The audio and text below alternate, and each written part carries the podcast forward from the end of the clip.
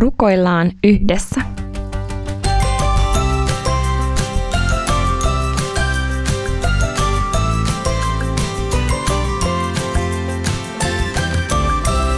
Donkkipodi.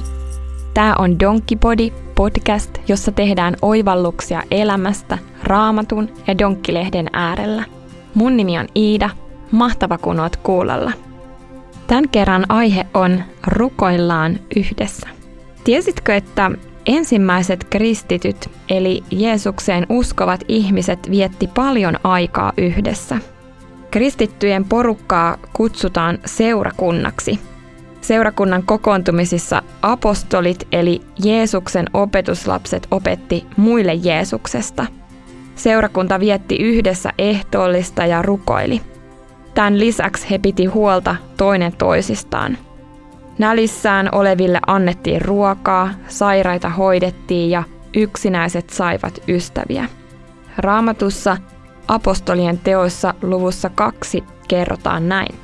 Seurakunta kuunteli ja noudatti uskollisesti apostolien opetusta. Uskovat elivät keskinäisessä yhteydessä ja mursivat yhdessä leipää ja rukoilivat. Uskovat pysyttelivät yhdessä ja kaikki oli heille yhteistä – joka päivä he uskollisesti kokoontuivat temppeliin ja kodeissaan he yhdessä mursivat leipää ja aterioivat riemullisin ja vilpittömin mielin. He ylistivät Jumalaa ja olivat koko kansan suosiossa, ja päivä päivältä Herra liitti heidän joukkoonsa niitä, jotka pelastuivat. Edelleen me Jeesuksen ystävät kokoonnumme yhteen. Seurakunnan tärkein tilaisuus on Jumalan palvelus, jossa luetaan ja opetetaan raamattua, vietetään ehtoollista ja lauletaan ja rukoillaan yhdessä.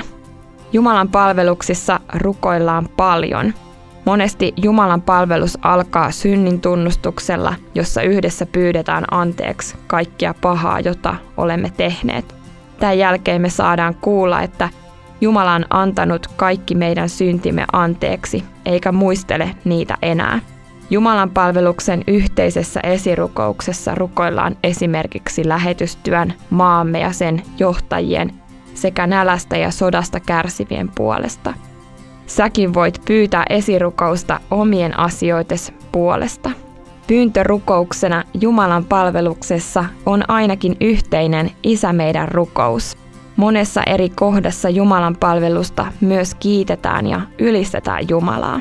Yksi tällainen rukous on uskon tunnustus. Myös muissa seurakunnan tilaisuuksissa rukoillaan paljon yhdessä.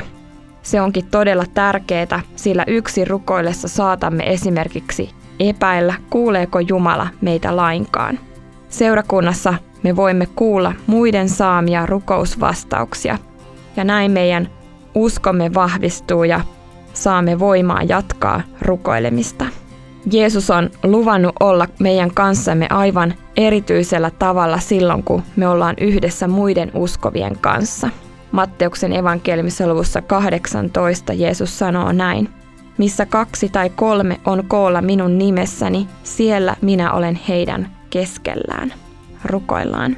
Rakas Jeesus, kiitos, että sinä kuulet rukouksemme aina. Aamen. Ja sitten kysymys, Miksi on tärkeää rukoilla yhdessä muiden kanssa?